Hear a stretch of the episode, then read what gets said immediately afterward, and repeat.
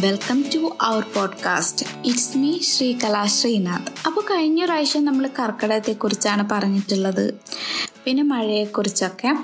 കഴിഞ്ഞ തവണ പറയുമ്പോൾ മഴ നല്ല കുറവായിരുന്നു. നല്ല ചൂടുണ്ടായിരുന്നു. പക്ഷേ ഇത്തവണ ആകുമ്പോഴേക്കും മഴ കുറച്ചൊക്കെ വന്നു തുടങ്ങി കേട്ടോ കാരണം വീട്ടിലുള്ളവർ പറയും ഏഴാം നാൾ പതിനാറാം നാൾ ഇരുപത്തെട്ടാം നാൾ ഈ ഒരു മൂന്ന് സമയത്തുമാണ് മഴ കൂടുതൽ കനക്കുന്നത് എന്ന്. ശരിക്കും അങ്ങനത്തെ ആൾക്കാർ പറയുന്നത് കേൾക്കുമ്പോൾ ഇതിലൊക്കെ എത്രമാത്രം സത്യമുണ്ട് എന്ന് വിചാരിച്ചു പോയിട്ടുണ്ട്. പക്ഷെ അങ്ങനെയൊന്നും അല്ല. കാരണം ഏഴാം നാളാകുമ്പോൾ ഇത്തിരി മഴയുണ്ടായിരുന്നു. അതുപോലെ തന്നെ പതിനാറാം നാൾ. പതിനാറാം നാൾ അടുക്കുമ്പോഴും നല്ല മഴയായിരുന്നു കേട്ടോ രണ്ട് മൂന്ന് ദിവസം. അപ്പൊ കുറച്ച് മഴയൊക്കെ വന്ന് പിന്നീട് അങ്ങോട്ട് മഴ കുറയാനാണ് ചാൻസ്. ഇനിയുള്ളത് ഇരുപത്തെട്ടാം നാളാണ്. അപ്പോൾ ആ ഒരു സമയമാകുമ്പോൾ മഴ കുറച്ച് വന്നിട്ട് പിന്നെ മഴ മാറി നിൽക്കുമെന്നാണ് പഴമക്കാർ പറയുന്നത്. ചില കാര്യങ്ങൾ ഈ പഴമക്കാർ പറയുന്നത് സത്യമായി മാറിയിട്ടുണ്ട് കേട്ടോ. അപ്പം ചില സമയത്ത് വീട്ടിൽ നിന്നൊക്കെ അമ്മ ഇങ്ങനെ പറയും ഓ ഇന്ന് മഴയുണ്ടാവും. ഇന്ന് ഇത്ര ദിവസമാണ്. അപ്പോൾ ഇന്ന് മഴയുണ്ടാവും. ഇനി ഈ ഒരു ഡേറ്റ് കഴിഞ്ഞാൽ മഴയുണ്ടാവില്ല എന്നൊക്കെ. അപ്പം ഞാനിങ്ങനെ ചിന്തിക്കും ഇതെന്താ ഇങ്ങനെ ഇത്രയും ആത്മവിശ്വാസത്തോടെ പറയാൻ പറ്റുന്നതെന്ന് ചില കാര്യങ്ങൾ അങ്ങനെയാണ്. കാരണം പണ്ടത്തെ ആൾക്കാർക്ക് ഇപ്പോഴത്തെ ആൾക്കാരെക്കാൾ കൂടുതലായിട്ട് ഇങ്ങനത്തെ കാര്യങ്ങളൊക്കെ അറിയാൻ പറ്റും. ശരിക്കും നമ്മുടെ കുട്ടിക്കാലത്ത് മുത്തശ്ശിമാർക്കൊക്കെ ഓരോ മാസത്തെ പറ്റിയും ഓരോ കഥകൾ ഇങ്ങനെ പറയാനുണ്ടാവും. അതിനു മാത്രം കഥകൾ ഇവർക്ക് എവിടെ നിന്നാണ് കിട്ടുന്നതെന്ന് വിചാരിച്ചിട്ടുണ്ട്. ഗന്ധർവിന്റെയും മലദൈവത്തിന്റെയും ഒക്കെ കഥ. പക്ഷെ ഇപ്പൊ അതൊക്കെ കേൾക്കുമ്പോൾ ചിരിയാണ് വരുന്നത്. കാരണം ഗന്ധർവനും മലദൈവവും അതൊന്നും നമുക്ക് സങ്കല്പിക്കാൻ പോലും പറ്റാത്ത തലത്തിലുള്ള കാര്യമാണല്ലേ ശരിക്കും അത് ഉണ്ടോ എന്ന് പോലും നമുക്കറിയില്ല. ശരിക്കും നമ്മളെ കുട്ടിക്കാലത്ത് നമ്മളെ കുട്ടികളെ ഏറ്റവും സ്വാധീനിച്ചിട്ടുള്ള ഒരു കഥയാണ് ഗന്ധർവന്റെ കഥ. എന്താണെന്ന് അറിയില്ല പക്ഷെ നമുക്കൊരു കാര്യം അറിയാം. ഗന്ധർവൻ ആകാശത്തിലാണ് ഉള്ളത് എന്ന് അപ്പൊ എന്താ സന്ധ്യ ആവുമ്പോഴേക്കും ഞങ്ങളിങ്ങനെ കുട്ടികളൊക്കെ ചേർന്ന് ആരുടെയെങ്കിലും ഒരാളുടെ വീട്ടിന്റെ ഉമർത്തിരുന്നിട്ട് ഇങ്ങനെ ആകാശത്ത് നോക്കും. കാരണം ഗന്ധർവൻ എങ്ങാനും വന്നാലോ എന്നുള്ളത്. ശരിക്കും ആ ഒരു കാലം നല്ല രസമുള്ള ഒരു കാലമായിരുന്നു. പണ്ട് ഇന്നത്തെ പോലെ വലിയ മതിലുകളൊന്നും ഉണ്ടാവില്ല. ഓരോ വീടുകളും അടുത്തടുത്ത് തന്നെയായിരിക്കും ഉണ്ടാവുന്നത് അപ്പൊ അതുകൊണ്ട് തന്നെ നമ്മളെ കുട്ടികൾക്ക് പെട്ടെന്ന് അവരുടെ വീട്ടിലേക്ക് ഓടിപ്പോവാനും വരാനൊക്കെ നല്ല എളുപ്പമായിരുന്നു. അതുകൊണ്ട് തന്നെ ഒരു സന്ധ്യ ആ ഒരു സമയത്തൊക്കെ പലരും പല വീടുകളിലായിരിക്കും. പിന്നെ പണ്ട് നമ്മൾ ഓരോ ആഘോഷങ്ങളും നന്നായി തന്നെ ആഘോഷിച്ചിരുന്നു. എന്റെ മനസ്സിൽ ഇപ്പോഴും നിറഞ്ഞു നിൽക്കുന്ന ഒരു ആഘോഷമാണ് ശിവരാത്രി അതുപോലെ തന്നെ വിഷു ഓണം തുടങ്ങിയവ.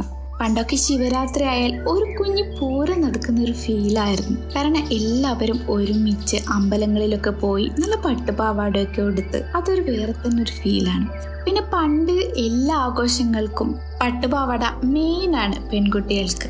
ഇപ്പോൾ ഓണം അടുത്ത് വരാറായല്ലേ കഴിഞ്ഞ വർഷം വിഷു ആഘോഷിക്കാൻ പറ്റിയില്ല കൊറോണ കാരണം.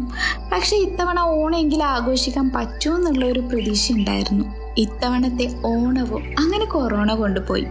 പക്ഷെ എന്നാലും നമ്മൾക്ക് കിട്ടുന്ന തരത്തിലുള്ള പൂക്കൾ വെച്ചിട്ട് നമ്മൾ ഓണവും ആഘോഷിക്കുക അല്ലേ? പണ്ട് ഓണക്കാലത്തിന് രണ്ട് ദിവസം മുൻപേ തുടങ്ങും നമ്മൾ പൂക്കൾ ശേഖരിക്കുന്ന ജോലി.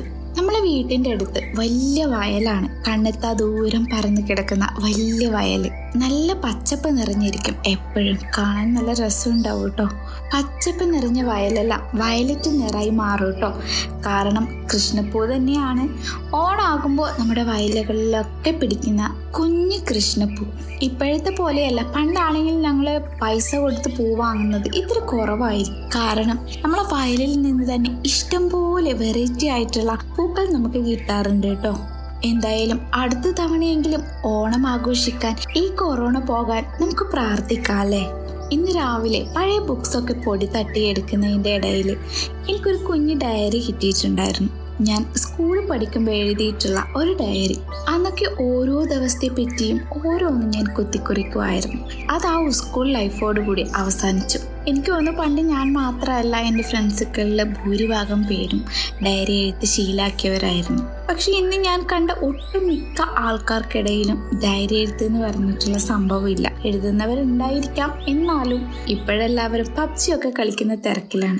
ഞാനിങ്ങനെ ഡയറി എഴുത്തിനെ പറ്റി വെറുതെ ഇങ്ങനെ ചില ആൾക്കാരോട് സംസാരിച്ചിരിക്കുമ്പോൾ അവർ ചോദിച്ചിട്ടുണ്ട് ഈ ഡയറി എഴുത്തിലൂടെ എന്ത് കിട്ടാനാണെന്ന്? അവരോടൊക്കെ എന്ത് പറയാനാണ്. ഈ ഡയറി എഴുത്തിലൂടെ നമുക്ക് വേറെ ഒന്നും കിട്ടില്ല. പഴയ കാലത്തെക്കുറിച്ചുള്ള നല്ല ഓർമ്മകൾ കിട്ടും. പഴയ കാലത്തെക്കുറിച്ചുള്ള ഓർമ്മകൾ ചിലക്ക് നല്ലതായിരിക്കാം. ചിലർക്ക് തീരെ ഓർക്കാൻ കഴിയാത്ത ചില കാര്യങ്ങൾ സമ്മാനിച്ച കാലവുമായിരിക്കും. ഇന്നത്തെ ന്യൂസ് പേപ്പറിൽ ഏറ്റവും ഇമ്പോർട്ടന്റ് ആയിട്ടുള്ള ഒരു വാർത്തയാണ് സ്വർണവില റെക്കോർഡ് ഭേദിച്ചു എന്നുള്ളത്. പവന് നാൽപ്പതിനായിരം രൂപ. ശരിക്കും അത് കേൾക്കുമ്പോൾ സാധാരണക്കാരായിട്ടുള്ള പെൺകുട്ടികളുടെ മാതാപിതാക്കളിൽ ഇത്തിരി ഒരു വിഷമം ഉണ്ടാക്കുന്ന ഒരു കാര്യമാണ് കേട്ടോ കൊറോണ കാരണം ജോലി പോയിട്ടുള്ള ഒരുപാട് പേരുണ്ട്. സാധാരണക്കാരായ ആൾക്കാർ അവർക്കിടയിലേക്കാണ് ഒരു തീകോളം പോലെ ഈ ഒരു സ്വർണവില വന്നു വീണത്. ശരിക്കും നമ്മൾക്കിങ്ങനെ ആദർശം പറയാം പെണ്ണ് പൊന്നാണ് സ്വർണം വേണ്ട എന്നൊക്കെ. പക്ഷെ അത് പറയുന്നവരല്ലേ കൂടുതലും കൊടുത്തിട്ടുള്ളത്? അത് പറയുന്ന പെണ്ണ് തന്നെയല്ലേ? മറ്റൊരു പെണ്ണ് വീട്ടിൽ വന്ന് കയറുമ്പോൾ സ്വർണത്തിന്റെ പേരിൽ അപമാനപ്പെടുത്തുന്നതും നമ്മൾ എന്തേ അതൊന്നും ചിന്തിക്കാത്തത്? അതിനെതിരെ പോരാടാത്തത്? അത് വെറും ഒരു മഞ്ഞ ലോഹമാണ്. പക്ഷെ മനുഷ്യന്മാർക്ക് അതിനോടുള്ള ആർത്തി കുറയേയില്ല. ഇപ്പോഴും സ്വർണക്കടയുടെ മുന്നിലേക്ക് പോയാൽ അറിയാം അവിടെ കാണുന്ന തിരക്ക്. ഒരു പക്ഷെ എല്ലാവരും ഒറ്റക്കെട്ടായി പ്രതികരിച്ചാൽ ഇതിനെതിരെ നമുക്ക് എന്തെങ്കിലും ചെയ്യാൻ പറ്റില്ലേ? വേറൊന്നും കൊണ്ടല്ല ഒരുപാട് ആത്മഹത്യകളും ഒരുപാട് പീഡനങ്ങളും ഒക്കെ ഈ സ്വർണത്തിന്റെ പേരിൽ നടന്നിട്ടുണ്ട്. ഇപ്പോ നമ്മുടെ ന്യൂസിൽ നിറഞ്ഞു നിൽക്കുന്ന സ്വർണവേട്ടയും ഇതിനൊരു ഉദാഹരണം മാത്രമാണ്. സ്വർണത്തിനും മറ്റും ഇത്രയും വില കൂടുന്നത് കൊണ്ടല്ലേ? എത്ര എത്ര ഭ്രൂണഹത്യകൾ നടക്കുന്നത്? പെണ്ണാണെന്ന് അറിഞ്ഞുകൊണ്ട് ഇങ്ങനെയാണെങ്കിൽ പണ്ടത്തെ കാലം തിരിച്ചു വരുന്നു എന്നത് യാതൊരു സംശയവുമില്ല പണ്ട് പെണ്ണ് എന്ന് കേൾക്കുമ്പോൾ തന്നെ എല്ലാവരുടെയും മുഖം ചുളിയുന്നത് കാണാനാവും. എന്തായാലും ഇതിനൊരു പരിഹാരം വേഗം ഉണ്ടാകുമെന്ന് വിചാരിക്കാം. ചില കാര്യങ്ങളിലൊക്കെ നമ്മൾ പ്രതികരിച്ചേ മതിയാവും. ആ പ്രതികരണം കൊണ്ട് കുറേയധികം ജീവിതങ്ങൾ തന്നെ രക്ഷപ്പെട്ടേക്കാം. അങ്ങനെ ഇന്നത്തെ സൺഡേ ടോക്ക് അവസാനിക്കാറായി. ഇത് അവസാനിക്കുന്നതിന് മുൻപേ നിങ്ങൾക്ക് ഞാനൊരു കുഞ്ഞു സ്റ്റോറി പറഞ്ഞു തരാം. പപ്പൻ ചെറുതാഴത്തിന്റെ രൗദ്രം എന്ന പുസ്തകത്തിലെ കഥയാണ് ഞാൻ ഇത് പറയാൻ പോകുന്നത്. മറ്റാരും അല്ലാട്ടോ ഇത് എന്റെ അച്ഛൻ എഴുതിയ പുസ്തകം തന്നെയാണ്. നമ്മളൊക്കെ ജീവിതത്തിൽ ഒരുപാട് പ്രശ്നങ്ങൾ ഉണ്ടായിരിക്കാം. ആ പ്രശ്നങ്ങളൊക്കെ കടന്ന് ജീവിക്കാനാണ് ഏറെ പ്രയാസം അല്ലേ? അങ്ങനെ മരണത്തിന്റെ വക്കിൽ നിന്നും യുവാക്കളെ ജീവിതത്തിലേക്ക് കൂട്ടിക്കൊണ്ടുവരുന്ന ഒരു ചിത്രകാരന്റെ കഥയാണ് ഞാൻ നിങ്ങൾക്ക് പറഞ്ഞു തരുന്നത്.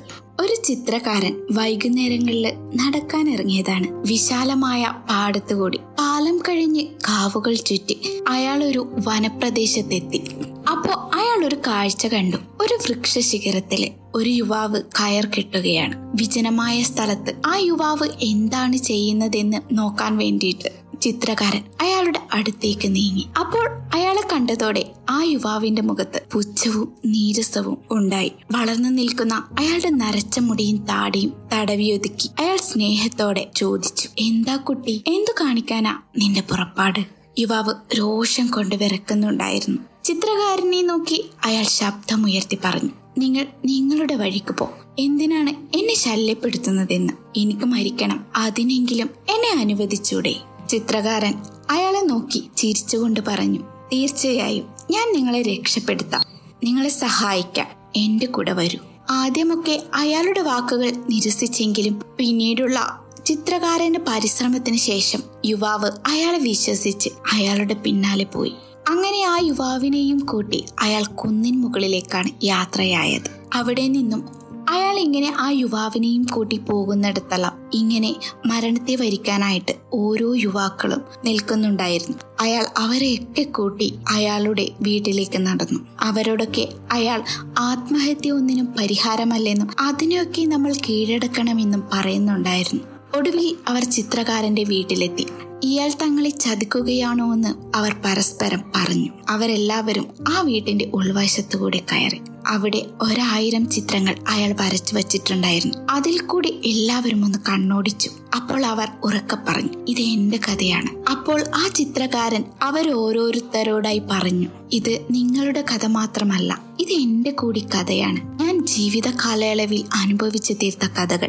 ഇതിനെയൊക്കെ തരണം ചെയ്ത് എനിക്കിവിടെ വിജയത്തോടെ നിൽക്കാൻ കഴിയുമെങ്കിൽ എന്തുകൊണ്ട് നിങ്ങൾക്കുമായിക്കൂടാ? അയാളുടെ വാക്കുകൾ അവർക്ക് പുത്തൻ ജീവിതമാണ് സമ്മാനിച്ചത്.